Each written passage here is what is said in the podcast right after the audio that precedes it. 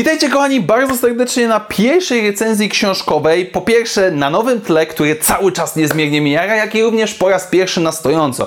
I już teraz mogę wam powiedzieć, że większość zdecydowaną swoich materiałów z kamerą, czy to recenzje, czy to jakieś tam powiedzmy komentatorskie rzeczy i przemyśleniowe, będą nagrywane właśnie na stojąco, bo generalnie podoba mi się ten format, podoba mi się tło, mam nadzieję, że wam się również to podoba. No ale już przejdźmy do meritum naszego dzisiejszego spotkania, czyli Thrawn Ascendancy Greater Good. Druga część trzeciej trylogii Timothy'ego Zahna, jeżeli chodzi o niebieskiego wielkiego admirała, tym razem na czerwono. I tak, przy recenzjach książkowych i komiksowych planuję wyciągać je za swoich pleców spółki, bo strasznie mnie to jara. Nie jestem w stanie tego inaczej wytłumaczyć. Ale tak jak mówiłem, druga część trzeciej trylogii już po, powiedzmy, klasycznej z lat 90., po drugiej trylogii, która wyszła kilka lat temu i która jest dostępna cała po polsku. Natomiast ta trylogia cieszy mnie jeszcze z jednego względu, ponieważ z jednej strony wydawnictwo Olesiejuk zapowiedziało, że w tym roku wyda pierwszą część, czyli Chaos Rising, której części ta recenzja jest na moim kanale oczywiście, jak ktoś chce się zapoznać bezspoilerowo. Jak i również z drugiej strony Timothy Zahn jeszcze w tym roku przed świętami wyda trzecią część tej trylogii i bardzo mnie to cieszy, bo już teraz mogę wam powiedzieć, że po lekturze tej nie mogę się doczekać trzeciej części. I zanim przejdziemy oczywiście do meritum i już kończę lansować się swoim regałem, który cały czas strasznie mnie jara, uwierzcie mi, a muszę wam powiedzieć jedną rzecz, a mianowicie, że recenzja cała ta będzie bezspoilerowa. Jeżeli ktoś chce się bawić spoilery, jeżeli ktoś chce podyskutować o spoilerach, to piszcie w komentarzach oczywiście z wykropkowaniem. Natomiast ja tutaj postaram się zrobić całość bezspoilerowo, żeby ci z was, którzy nie czytali jeszcze, nie mieli zepsutej zabawy, bo moim zdaniem jest co psuć i moim też zdaniem jest na co czekać, ale już teraz nie przedłużając, przejdźmy do meritum dzisiejszego spotkania, czyli kolejne przygody admirała Thrawna na jego rodzinnym podwórku. I standardowo zacznijmy od powiedzmy fabuły, o której mam najmniej do powiedzenia, o czym będę więcej mówił i wyjaśnię powody, dla którego ten segment będzie dosyć krótki w następnej części, która oczywiście będzie dłuższa, ale mówiąc w wielkim skrócie. Z jednej strony admirał Thrawn oraz jego koledzy i koleżanki z floty obronnej Chissów zajmują się sprzątaniem pozostałości po poprzednich przeciwnikach, których generała udało im się pokonać w poprzedniej książce i generalnie latają sobie po chaosie i niszczą resztki, niedobitki swoich dotychczasowych przeciwników. Z drugiej strony na jednej z powiedzmy nie tyle zacofanych, co mniej znaczących planet, jeżeli chodzi o państwo Chissów, zaczyna pojawiać się tajemnicza grupa obcych, którzy mocno nie pasują do tego, co się wszystko dzieje i ta grupka niepozornych obcych coraz większy ma wpływ na to, co się dzieje na tej planecie, co w dłuższej perspektywie może być zgubne dla całego państwa Chissów. I nie oddając się w spoilery, nie mogę zbyt wiele powiedzieć, a jednocześnie jest to wszystko to, co optymalnie tłumaczy o tym, co się dzieje w tej książce, a więcej wynika tak naprawdę z charakteru tego tytułu. I ja wiem, że ten opis fabularny był taki bardzo dziwny, nijaki, ale ciężko jest mi tutaj coś powiedzieć, ponieważ ostatnimi czasy znalazłem idealną recenzję tej książki Timothy'ego Zahna, ponieważ jakiś czas temu na naszej grupie na Facebooku, jak będzie najawienie 4, bardzo serdecznie polecam, jeden z użytkowników napisał posta, w którym to szukał czegoś ciekawszego do czytania niż trylogia Thrawna, ta druga powiedzmy, czyli tam Thrawn, Sojusze i Zdrada. I argumentował on w ten sposób, że generalnie Thrawn za bardzo mi się nie podobał, ponieważ był to pewnego rodzaju serial na papierze, bez rozwoju postaci, z jakąś tam fabułą, która opiera się, czy powiedzmy fabuła istnieje po to, żeby zaprezentować jakąś zagadkę, która w trakcie całej książki, czy też sezonu serialowego zostaje rozwikłana, zostaje zaprezentowana i to wszystko się jakoś tam rozwiązuje pod koniec. I absolutnie rozumiem tą argumentację, rozumiem, że to może niektórym osobom nie odpowiadać, ale jednocześnie ja ten komentarz stwierdziłem, że jest to najlepsza absolutnie recenzja, jaka może być, jeżeli chodzi o większość dzieł Timothy'ego Zahna, jak i również w szczególności właśnie książki The Greater Good. Krótko rzecz ujmując, to jest serial. Momentami czyta się tą książkę jak scenariusz serialu, kiedy widzimy te kilka różnych wątków, różnych bohaterów, którzy gdzieś nam się przeplatają i gdzieś tam podskórnie wiemy, że teoretycznie oni wszyscy się powinni połączyć gdzieś tam w finale sezonu, tak, wielkiej konfrontacji. I czuć to niesamowicie w książce, jednak nie traktuję tego jako wadę, bo rozwiązywanie tej zagadki było dla mnie autentycznie ciekawe. To, że wszyscy bohaterowie, czy praktycznie żaden bohater nie rozwija się w żaden sposób, to nie jest jakaś tam droga, że ktoś na początku jest nieśmiały, a na końcu jest odważny, a ktoś na początku jest cwaniaczkiem, a na końcu jest skromną osobą, to nie jest to. I jakby rozumiem, że niektórym to może przeszkadzać, oczywiście, żaden problem, ale w tym przypadku dostajemy jakąś fabułę, jakiś zamysł, który wymyślił sobie Timothy Zahn, jakąś intrygę i my tą intrygę wraz z bohaterami rozwiązujemy, czy też raczej łączymy, układamy takie puzzle, bo dostajemy kilka elementów i z każdą stroną, z każdym rozdziałem dostajemy to wszystko.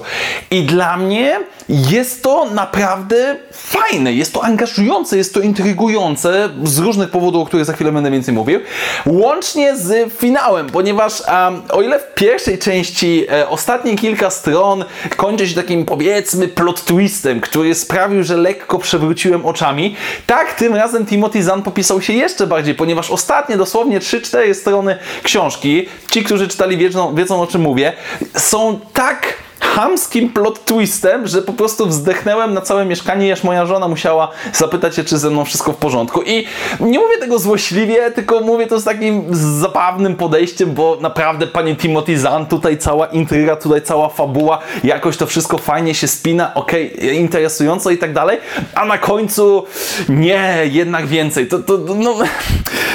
I dialog, o którym nie mogę teraz za bardzo powiedzieć, autentycznie mnie rozbawił zamiast zaintrygować. Znaczy, generalnie czekam zdecydowanie na trzecią część, ale w tym konkretnym przypadku było to trochę przesadzone. Generalnie rzecz ujmując, jeżeli przeszkadza Wam forma serialowa książek, nazwijmy to w ten sposób, to tutaj się możecie zabić. Z drugiej strony, jeżeli lubicie jakąś tam zagadkę i widzicie, że są jakieś tropy i jak one się łączą finalnie, moim zdaniem naprawdę jest to mocna część, mocna strona tejże książki. I oczywiście już w poprzednim tomie, kiedy Timothy Zahn skupił się na Chissach, stricte Chissach, mieliśmy zdecydowaną większą książkę o tym, jak to się opowiada. Natomiast widać, że stwierdził, że bardzo mu się podoba ten koncepcja, podoba mu się ten pomysł skupienia się tylko i wyłącznie na niebieskich i w tej części, tak jak w pierwszej, poprzedniej, powiedzmy Chaos Rising, mieliśmy jakiś tam kontakt z tą naszą galaktyką, powiedzmy Gwiezdną Wojną. Tak tutaj Timothy Zahn nie zatrzymuje się w żaden sposób, nie ma żadnych hamulców i cała książka dzieje się tylko i wyłącznie u Chissów.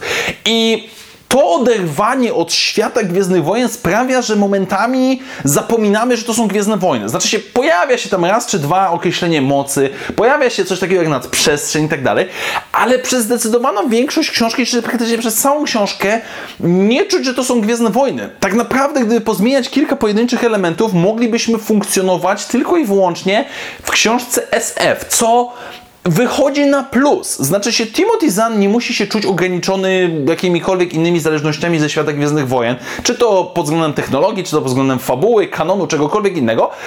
I chłopak nareszcie może się wyżyć. I generalnie rzecz ujmując, nie wiem, czy już dawno miał ten taki pomysł, czy troszeczkę zapatrzył się na Grę o Tron, ale naprawdę poszedł w bardzo mocne rozbudowanie tego świata. Bo jak może pamiętacie, w poprzedniej części zostało nam zaprezentowane, że w państwie Chissów znajduje się, powiedzmy, ja nazywam to państwo, ale bo to jest Chaos Ascendancy, więc nazywam to państwo Sithów, a w uproszczeniu było 9 głównych rodów rządzących, tak? Które miały tam te swoje powiązania, miały te swoje niesnaski, konflikty, żadne militarne, ale gdzieś tam zakulisowe, ale teoretycznie tworzyły całe państwo. Okazuje się jednak, że poza tą 9, po pierwsze, ta 9 nie jest stała. W historii Chissów zdarzały się sytuacje, gdzie było na przykład ich 10, albo były tylko 3 rządzące rodziny. Poza tym, w tym obecnym momencie książki mamy 40 mniejszych rodzin, które każda z nich aspiruje, która kiedyś była w tej, powiedzmy, 9, 10, czy tej najwyższej lidze, albo teraz aspiruje, żeby tam przejść. Pod nimi są jeszcze inne rodziny. Generalnie rzecz ujmując, państwo Chissów funkcjonuje na zasadzie Gry o Tron. To są po prostu takie gnowania, takie spiskowania, tacy Starkowie, Lannisterowie, Barafionowie i tak dalej, że tak samo mamy tutaj tych Izri, Mitri i tak dalej, więc to jest cała sieć zawiłości, która jest naprawdę dobrze pokazana przez Zahna. Te wszystkie właśnie niespójności, konflikty, co jest ważniejsze, czy państwo Chissów, czy rodzina, czy flota obronna, ci lubią się z tymi, ci nie lubią się z tamtymi i jak to wszystko połączyć, jednocześnie jest pokazane jako wada całego tego Chiss Ascendancy i funkcjonowania, z drugiej strony no jakoś to funkcjonuje, jakiś to sposób istnieje i tutaj jest naprawdę, naprawdę przyjemny. I dodatkowo również Zahn jeszcze bardziej zagłębia się w zaprezentowanie tych cheese'ów, co jest moim zdaniem na gigantyczny plus, ponieważ do tej pory moje główne skojarzenie z cheese'ami to był Thrawn, no, z oczywistych względów, jak i również wyszukani, inteligentni admirałowie, pani admirał, dowódcy statków, nie wiem, tam jacyś zbrojmistrzowie i tak dalej, a w tej książce dostajemy na przykład farmerów, dostajemy na przykład rzemieślników, dostajemy jakieś niskiej rangi urzędników i dzięki temu całe ten państwo cheese'ów nabiera rumieńców, gdzie nawet najprostszy chłopek jakby no trochę wkurza go tam ci ludzie na górze, na tej samej górze w tych rodach rządzących, ale też ma ten swój honor rodzinny, który przeplata się z tą wiernością względem wszystkich cheese'ów. Naprawdę jest to niesamowicie pokazane i również nie jest to może do końca nowość, ale w tym przypadku zwróciłem bardzo mocno na to uwagę, jak cheese'owie różnią się od naszej galaktyki. Nie mówię tutaj nawet o podróżach nadprzestrzennych, gdzie mamy tych Skywalkerów, którzy są jednym z największych sekretów, jakie cheese'owie w ogóle trzymają u siebie i muszą na przykład zrobić krótkie skoki przez chaos. Mówię na przykład o tym, że nie mają zasięgów komunikacji, ponieważ chaos, w którym oni mieszkają, jest tak zmienny, tak niepewny, że czasami statek może wypłynąć na, powiedzmy, polecieć na misję i nie mieć żadnego kontaktu, albo korzystać z jakiegoś nadajnika, który został postawiony przez obcych gdzieś indziej. Cała ich taktyka wojenna, powiedzmy, która opiera się na 3 zasadach, czyli lasery, nazwijmy to torpedy jonowe, które paraliżują statki, i breachery tak zwane, czyli statki, czyli torpedy wypełnione kwasem, który rozbija zewnętrzną osłonę statków. Czy też na przykład brak myśliwców, co w ogóle w tej książce mnie uderzyło, bo już w poprzedniej to było, ale tutaj ci sobie maksymalnie co mają to shuttles, czyli wahadłowce transportowe, które nam mają jakieś podstawowe uzbrojenie, ale ci sobie na przykład w ogóle nie korzystają z myśliwców, więc Zahn wziął sobie teoretycznie Gwiezdne Wojny, ale zamknął się w swoim, powiedzmy, mini-uniwersum, coś a la filoniwersum, ale Zahn sobie zrobił swoje cheese'owe i to się sprawdza. Relacje polityczne, ekonomiczne w ramach państwa cheese'ów, czy też z sąsiadami, innymi obcymi, cała ich polityka nieingerowania w inne konflikty, dopóki pierwsi nie zostaniemy zaatakowani. Widać, że Zahn ma na to pomysł i moim zdaniem nareszcie chłopak rozwija skrzydła, jeżeli chodzi o ten world building. Znaczy już wcześniej to robił, bo on był naprawdę w tym niezły, ale teraz nareszcie ma swoje poletko, gdzie on się bawi i autentycznie, jakkolwiek to zabrzmi, ja jestem zainteresowany tym jak najbardziej, bo ci cheese'owie są najzwyczajniej w świecie interesujący, różnią się.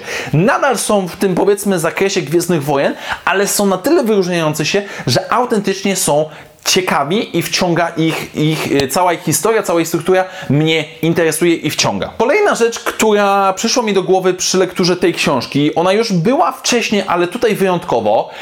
I teraz prawdopodobnie powiem coś może lekko kontrowersyjnego, ale jestem zdania, że Zahn jest co najmniej jednym z najlepszych, jak nie najlepszych autorów książek, nie liczę komiksów, powiedzmy, książek, jeżeli chodzi o opisywanie bitew kosmicznych. Ponieważ Zahn robi to w bardzo angażujący, taki, powiedzmy, zrozumiały sposób, który wciąga. Jak były jakieś fragmenty 20-25 stronicowe bitwy w kosmosie, to ja autentycznie byłem maksymalnie zaangażowany, bardziej niż cokolwiek innego, bo jest to z jednej strony emocjonujące, z drugiej strony jest to jasno napisane, wiemy dokładnie co się dzieje, w połączeniu z całą tą filozofią, sposobem działania cheese'ów i ich specyfiką działania w chaosie i tak dalej. Można, na przykład jedyny autor, który przychodzi mi inny, który jakoś tam opisuje bitwy kosmiczne, to jest Fried, ale Fried ma ten problem, czy cechę, że on skupia się na bohaterach, przez co bitwa może być jakoś opisana, ale ona zawsze jest dodatkiem do przemyśleń naszych bohaterów, więc to bardzo łatwo może zmęczyć, natomiast Zahn pisze autentycznie w angażujący sposób i tutaj te kilka bitew, które nam się pojawia, strasznie mi się podoba, są ciekawe, to aż mi się przypomniały czasy, kiedy za dzieciaka czytałem X-Wingi Stackpola i tego drugiego kolesia, czyli generalnie książkowe X-Wingi, które też były tak fajnie, dynamicznie opisane, co się dzieje, jak się dzieje. I oczywiście nie znam się na taktyce wojenno-kosmicznej, ale to, co tutaj jest pokazane, jest sensowne, jest w jakiś sposób zaprezentowane tak, że rzeczywiście możemy stwierdzić, ok, te manewry mają sens w ramach zasad, jakie były przedstawione w świecie Gwiezdnych Wojen i naprawdę Nie mogę się doczekać następnych bitew kosmicznych w wykonaniu Timothy'ego Zahna. Generalnie nie mogę się doczekać następnej książki Timothy'ego Zahna, co w moich ustach, jako osoby, która za Traunem nie przepada generalnie rzecz ujmując, brzmi wręcz dziwnie. No właśnie, ale oczywiście, w poprzedniej części największą wadą książki dla mnie był Traun. W tej części na szczęście go nie ma, ponieważ paradoksalnie on nie jest głównym bohaterem. Znaczy się, no jest tytułowym bohaterem, jest jednym z głównych bohaterów, ale relatywnie niewiele jest go w tej książce. Po pierwsze, są inni bohaterowie, są urzędnicy Chissowi, są inni admirałowie, członkowie rodzin itd., czy też obcy. I oni mają gigantyczną ilość czasu antenowego, przez to Trauna jest mniej. Po drugie, Traun nie robi w tej książce nic przesadzonego.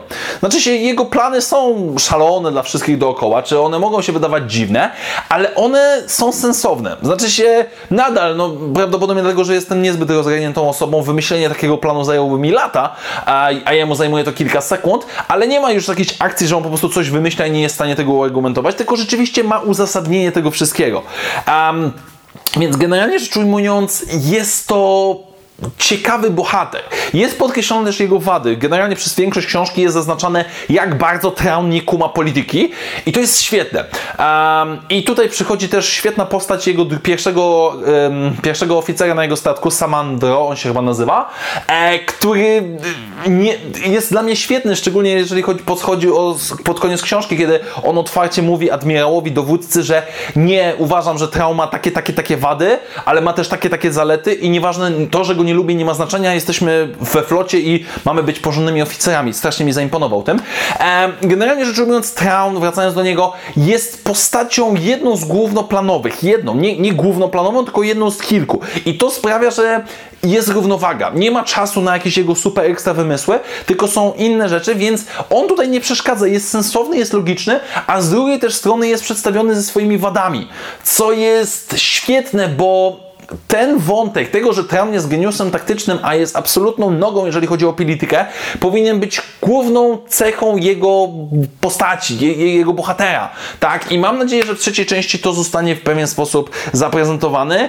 I trzymam kciuki za to, że Traun, nawet jeżeli nadal będzie geniuszem, to będzie geniuszem z dodatkowymi osobami, żeby te osoby odciągały naszą uwagę od postaci tytułowego bohatera. I w ramach podsumowania, moi drodzy, ja jestem bardzo zadowolony z tej książki. Znaczy się, jeżeli lubicie książki, które są serialem, jeżeli lubicie książki, które czasami na rzecz rozwiązania zagadki i trzymania suspensu serwują nam rozwiązania nie do końca logiczne, czy gdzieś tam się jakoś łączące sensownie, bo tutaj też się zdarzyło kilka tych przypadków.